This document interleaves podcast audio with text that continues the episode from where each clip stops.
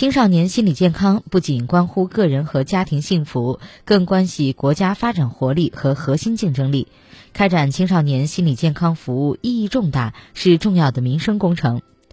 在为全省青少年提供贯穿全年的普惠性心理健康服务的基础上，团省委紧盯中高考前后、寒暑假期间、毕业求职时段等时间节点，针对错罪严重不良行为。特困、散闲散、社区矫正青少年、留守儿童、服刑人员未成年子女等重点青少年群体开展心理健康服务送上门活动，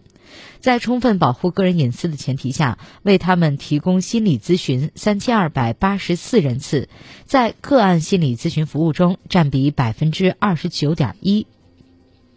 目前，河南初步形成了省“幺二三五五”青少年服务台热线，承接青少年心理服务需求加线下服务阵地加专业队伍的工作体系，有效提升了承接个案处置、开展线下服务的能力与实效。